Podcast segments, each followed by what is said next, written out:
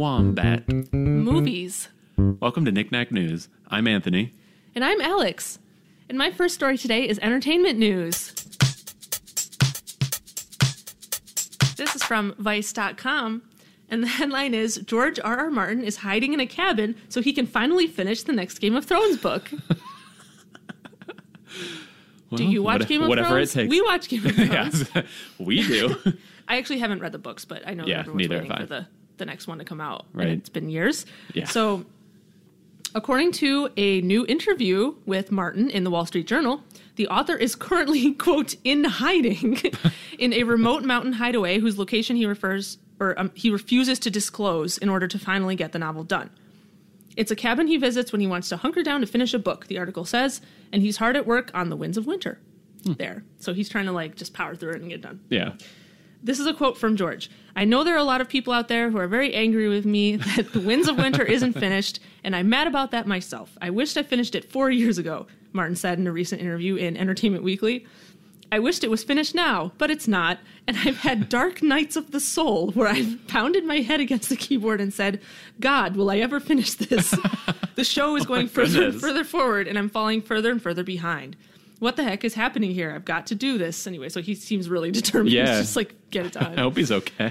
I don't know. I got the vibe that this was not he actually was in a depression. I think he's just disappointed that he hasn't gotten it done yet, but he's been working on a lot of other things. So actually they mentioned all the other projects that he's been working on in the recent years, and it includes HBO's upcoming Game of Thrones prequel series, which is in production, a new sci-fi show based on his novel of Night Flyers, two other shows based on his Wild Cards franchise, which I'm not really familiar with, but apparently that's going to be on Hulu, and then a huge book detailing hundreds of years of Targaryen rule in Westeros called Fire and Blood that he also has been working on. So he's been doing all these huge projects. Wow. So it's not like he's just sitting around. Yeah.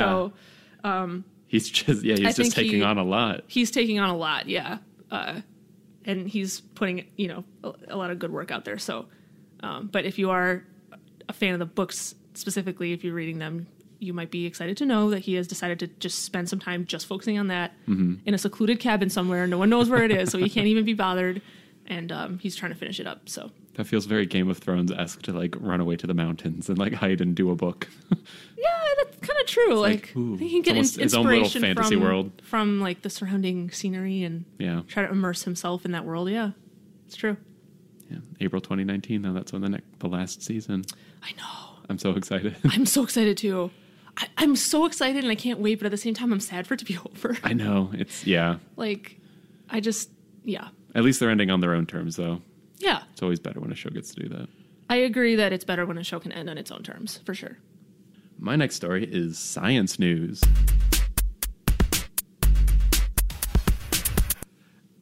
And the story comes from sciencenews.org. Great. So, seems pretty legitimate. Uh-huh. The headline reads, Wombats are the only animals whose poop is a cube. Here's how they do it. I should probably mention this. If you're eating while listening to this for some reason, you might want to stop because this is going to, I'm going to try to keep it from being too gross, but it's the implications are kind of gross, I guess, and not really conducive to food. The story kind of buried its lead in the opening statement, but it reads, the varied elasticity of the wombat's intestines is what sculpts their droppings into cubes, instead of the more common shapes made by other mammals, which was reported by researchers November 18th at the American Physical Society Division of Fluid Dynamics meeting in Atlanta. Oh! Yeah. So they said right at the beginning what the reason is, but there's obviously a little more detail. Mm-hmm. Wombats mark their territories with their leavings, and cubes stack better than rounder shapes and don't roll away as easily, which is why scientists suspect they might have evolved to have this peculiar shape. That is fascinating.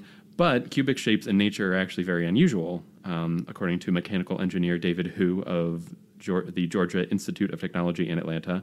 So it's surprising that a wombat's intestines, which otherwise appear mostly similar to other mammals, would create such a shape. An Australian colleague sent Hu and his colleague Patricia Yang the intestines from two roadkill wombats, which were both filled with waste. In humans... That's so disgusting. It's really gross. We're like working on that project. Okay. Hopefully they told. Right. Hopefully the colleague told them ahead of time, and they didn't just get a surprise in the mail. Hopefully. But in humans, the intestines stretch out slightly when they're filled. But in wombats, they actually can stretch 2 to 3 times as much, or two to three times its regular width in some places in order to accommodate all of the waste. But the elasticity actually varies throughout the intestines. And sculpting the cuboid nuggets, as they called them, appears to be a finishing touch for the stiffer later regions of the digestive tract. So the earlier parts are able to expand more, but the later ones are stiffer. And they believe that that's when the waste takes on its distinct edges, because like the way they just move through there is it kind of like almost sculpts them in a way. So a wombat's intestine is typically 30 meters long, and the waste only takes on the distinct edges in the last meter or so. And up until that point, it's gradually solidifying as it moves through the gut. So it's like getting like more, it's holding its shape better. Mm-hmm. And then the finished leavings are especially dry and fibrous, which might be what helps them retain their shape when they leave the wombat.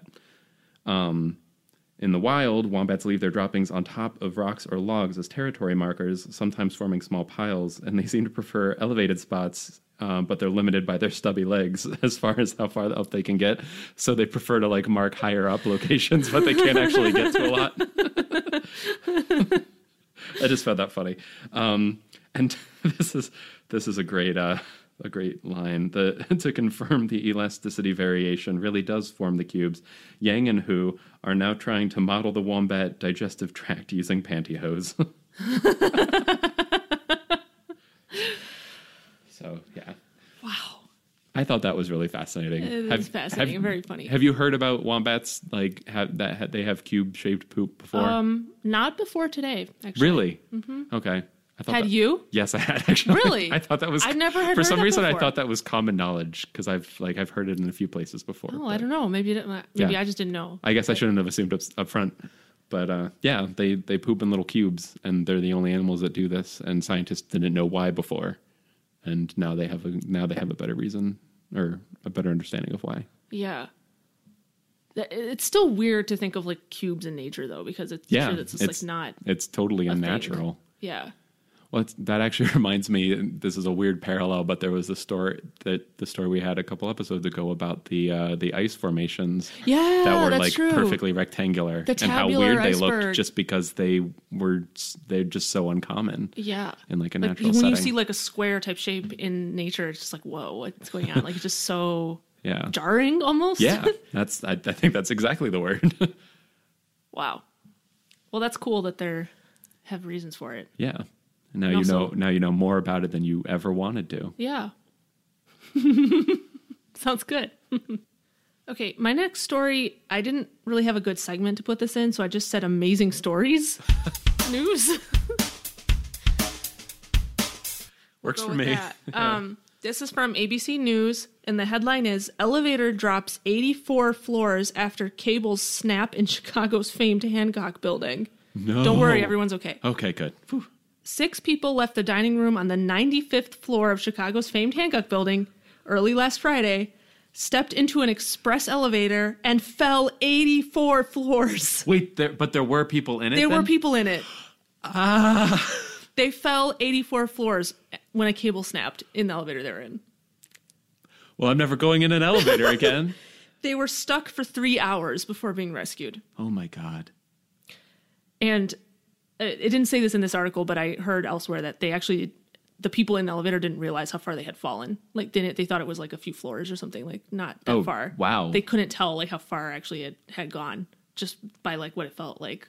That's so strange. Which is kind of interesting, but that's a side note. So the 100-story skyscraper is the 12th tallest building in the world. It's 141 feet taller than the Eiffel Tower.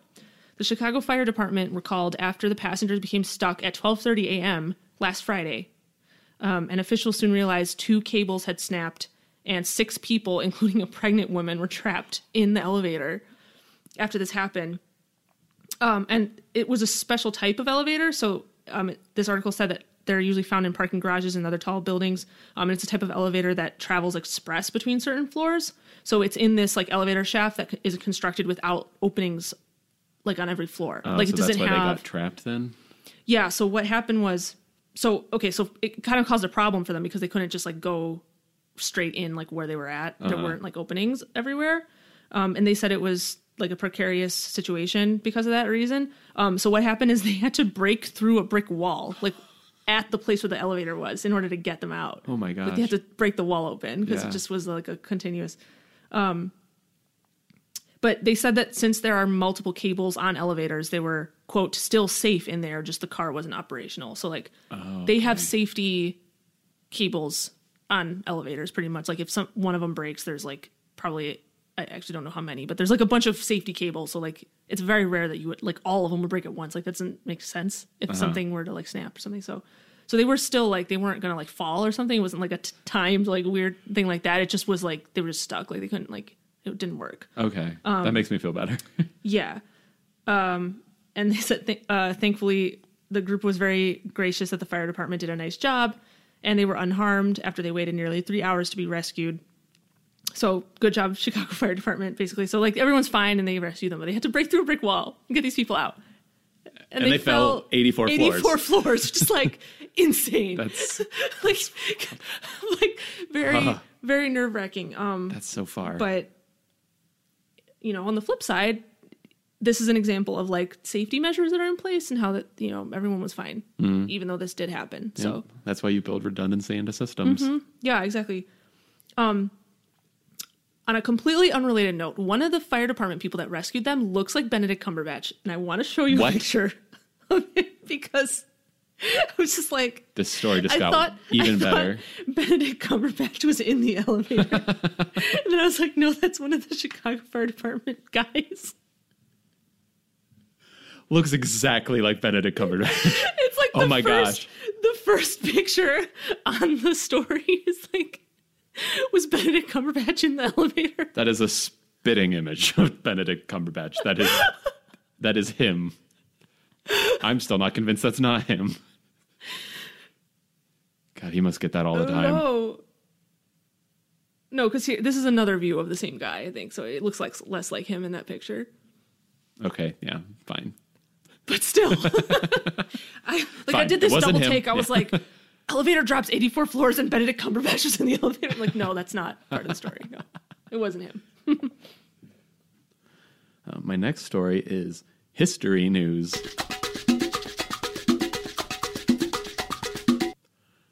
This comes from CNN.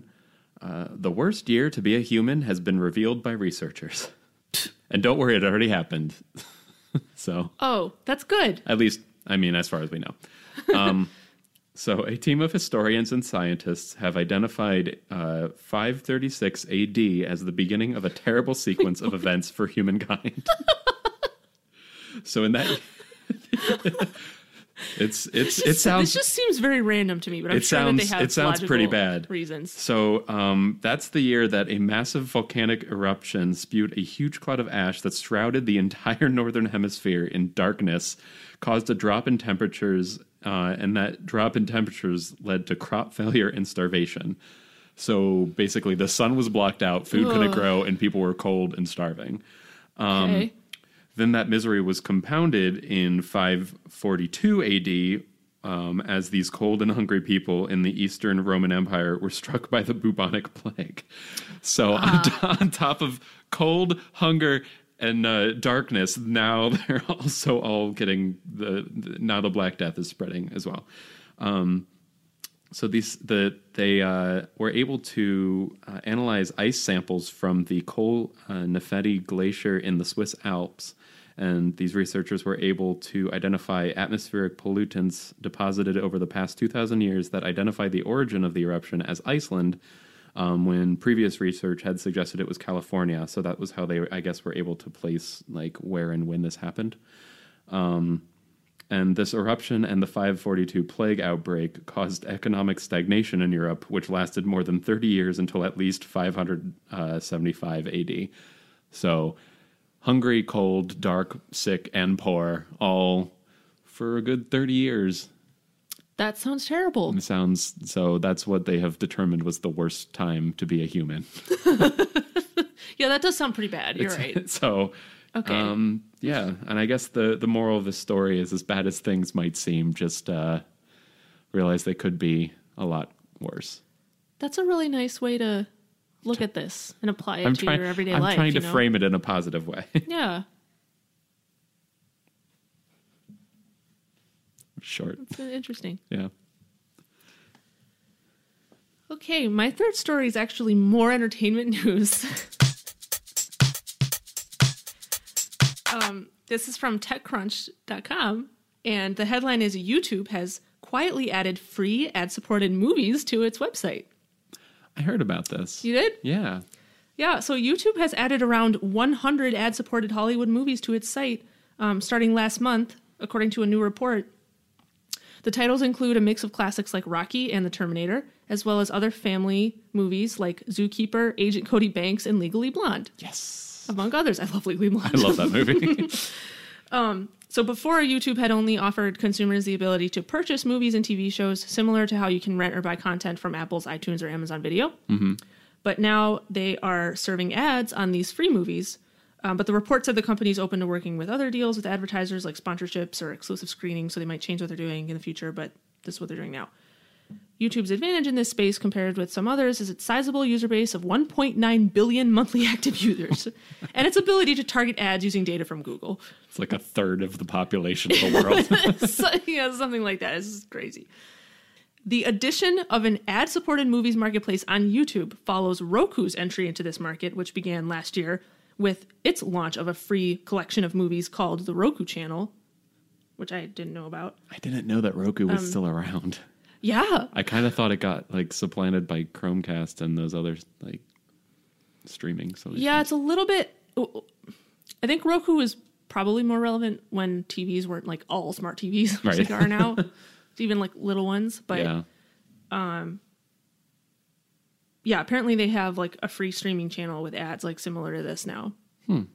That you can, like if you buy one of their devices, you can just like see all these things for free. Well, then I learned two things. So, then also apparently Walmart has a free movies collection. What? Through Vudu, which I had never heard of. Huh. I mean, I've heard of Vudu, but I didn't know Walmart had that. And Amazon is rumored to be working on something similar too. So this seems to be something that people, like these big streaming companies might be moving towards in the future, of having like a free version of their service where you can watch full content, but just with more ads in it, I guess. Yeah. I mean, it's kind of funny. We're coming like full circle now to just going from live TV with commercials now around to streamed TV with commercials, essentially. Yeah. It is kind of funny how things work like that. But I guess the difference is that for live TV, you have to pay for cable to like even get that. Whereas with this, you just need the internet. It's easier access. Mm-hmm. And there's probably like the movies, I'm assuming they're all kind of like older movies that they're thinking, we're not going to be selling these like rentals right now. So we might as well do this and we'll still get some revenue from the ads. Yeah. So no, I think it makes sense. Yeah, I think it makes complete sense. It's kind of a win-win situation, really. Right. All right. The last story I brought is health news. This is from the Washington Post, and get ready. Oh. Romaine lettuce is not safe to eat, CDC warns U.S. consumers. Not again. Not again. So we've talked about romaine lettuce before. What? But get ready for this. Romaine lettuce is unsafe to eat in any form, the Centers for Disease Control and Prevention said Tuesday in a food safety alert in response to a new outbreak of illnesses caused by a particularly dangerous type of E. coli bacteria.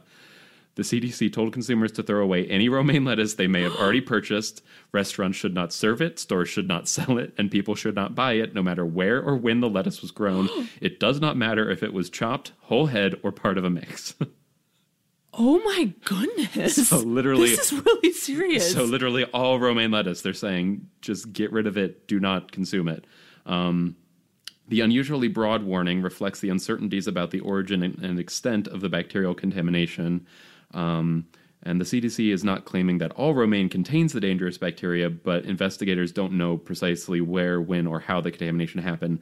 And the fact that Thanksgiving is coming up. Well, actually, when this airs, Thanksgiving will have already happened. But They want to make sure, like, they know people will be gathering for meals. Like, don't include romaine lettuce. I guess we're reporting out a little late for that, but I guess make sure you don't have it for Christmas. Anyway, the CDC reports that 32 people in 11 states have become sick from eating contaminated romaine.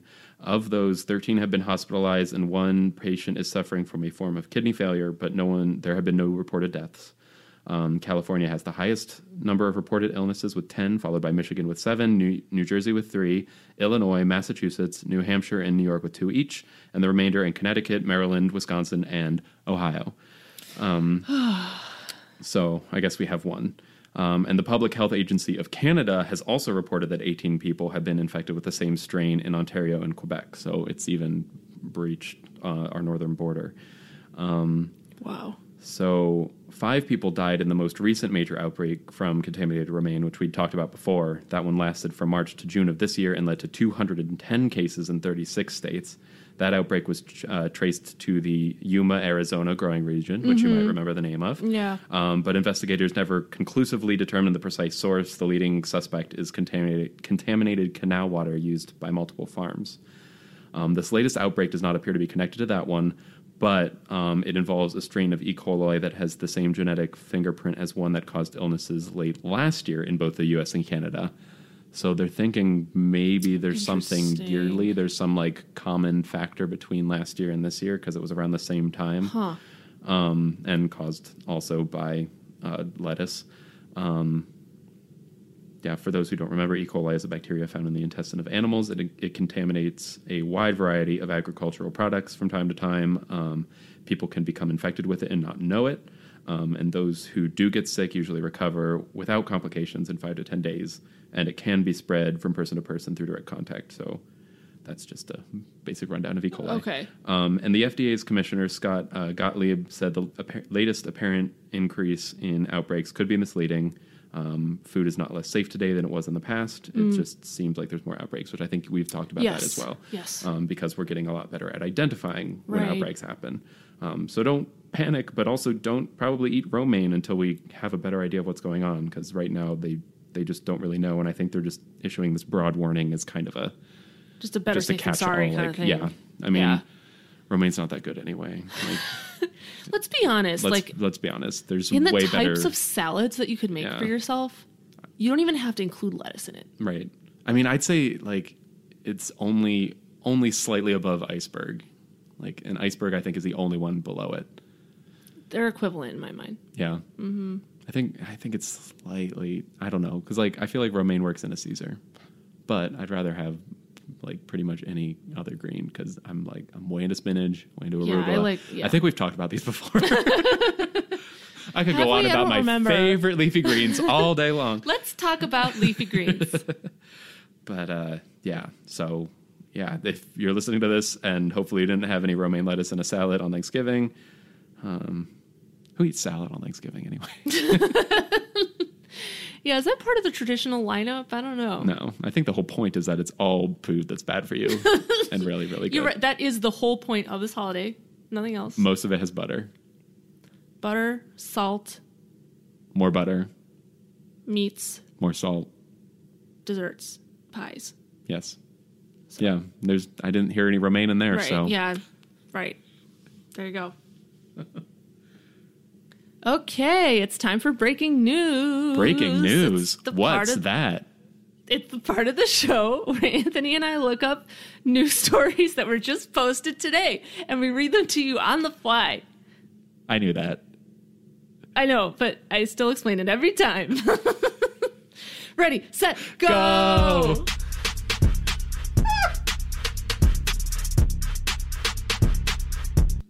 The story I found is on TechCrunch. And apparently more than 500,000 users have installed Android malware posing as driving games from Google's own App Store. What? Like, it's malware, and it was in Google's App Store. Oh. Posing as a game. That's not good. Yeah. A security researcher at ESET tweeted details of 13 apps made by the same developer, which were, at the time of his tweet, downloadable from Google Play. 2 of the apps were trending on the store, he said, giving the apps greater visibility. Combined, the app surpassed 580,000 installs before Google pulled the plug on them. Oh, my gosh. So anyone downloading the apps were expecting a truck or a car driving game, and instead they got what appeared to be a buggy app that crashed every time it opened. But in reality, the app was downloading a payload from some other domain, registered to an app developer in Istanbul, and installed malware behind the scenes, deleting the app's icon in the process, apparently. It's not clear exactly what the malicious apps do. None of the malware scanners seem to agree on what the malware actually does. But what is clear is that it will launch every time you start up your device, and then it has full access to network traffic, which the author of the malware can use to steal information from you, basically.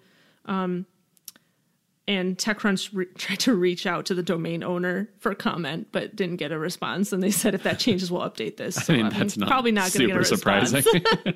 But yeah, so if you recently downloaded a game from Google Play that you thought was like a driving game of some sort, and then it was really buggy and just never worked, that could have been one of these apps. Yeah. So They did not put in this article what to do if you are one of those people.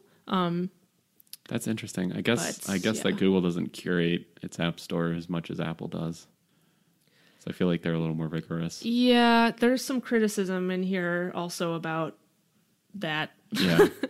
That they're not as good at controlling this kind of thing from happening. So right, which has its pros and cons, because like Apple can also be a little too over the top as far as like keeping things out. But yeah. Well. Yep. So beware of this potential malware posing as an app.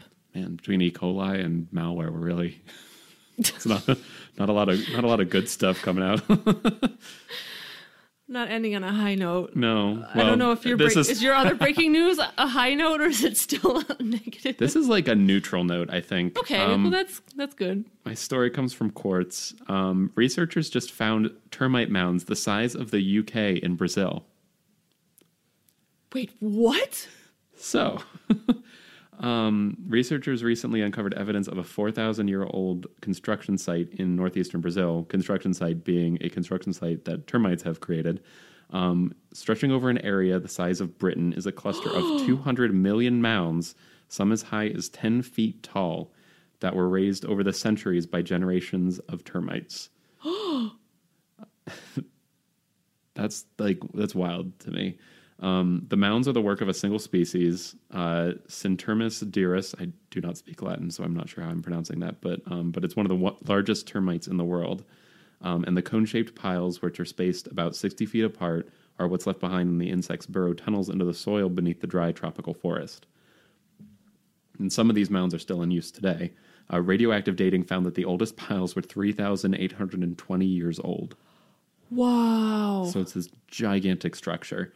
So that dates it about as old as the Great Pyramids at Giza. But the mounds represent 2.4 cubic miles of unearthed dirt, which would fill roughly 4,000 Great Pyramids. So like, it's just so much that I'm having trouble picturing the scale of it. Wow. And like the Egyptian landmarks, they can be seen from space. Like this area can be seen from satellite photos, which is so cool. And the article goes on to explain the origins of these mounds, but basically a food that these termites love to eat falls once a year, which prompts a feeding frenzy and causes them to like dig up a bunch more mounds. And the tunnels that they dig are for getting between areas of the forest more efficiently. And the author of this thing said, just imagine if all the supermarkets were open for only one day in the year. Those people that can move rapidly along vast distances will get the most food and a better chance to survive. So that's their motivation for creating these. That makes sense. But yeah, it is. That is a massive sight. Oh, I can't even imagine that. It's gotta be. Wow. Yeah. Unfortunately, the article didn't have any pictures of it because I really wanted to see what it looked like. But. Yeah. I didn't even realize there were termites in South America for some reason. Like I thought they were just in Africa, but I guess they're in South America too. That's really cool. I guess the termite mounds you think of are usually the ones in like the like Sahara, that kind of thing. Yeah, but that's amazing. Oh wow. Okay, I just linked. There is a link to the actual study, and it shows the location. Oh, I want to see. Wow. So that's the aerial photo at the top, I think. And then it shows one of the mounds, which is just like... Oh, that's actually an aerial photo of that land? Of that area. And the dots, I think, represent the spacing. Wow. That is so cool. Yeah. Wow. Termites are amazing. I mean... Insects in general, I think, are just like... It's so impressive what they can accomplish being so tiny. I don't like insects, but if you just think about them...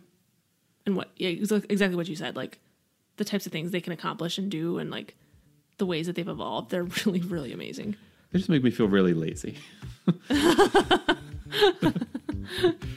I've never built a 10-foot mound. It'll be way easier for me.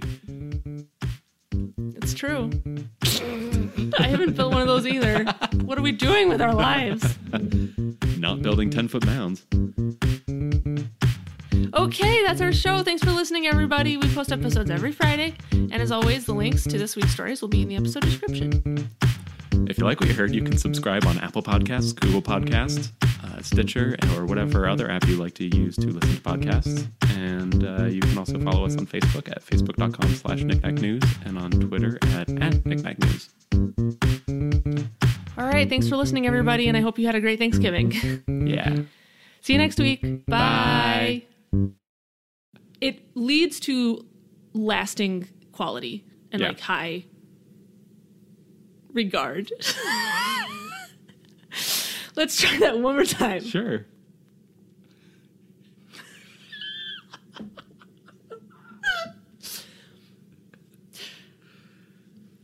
When a show can... I'm just going to give up. I'm just trying to say when it has a beginning, a middle, and end that like it's more long lasting. That's what I'm trying to say. Yeah.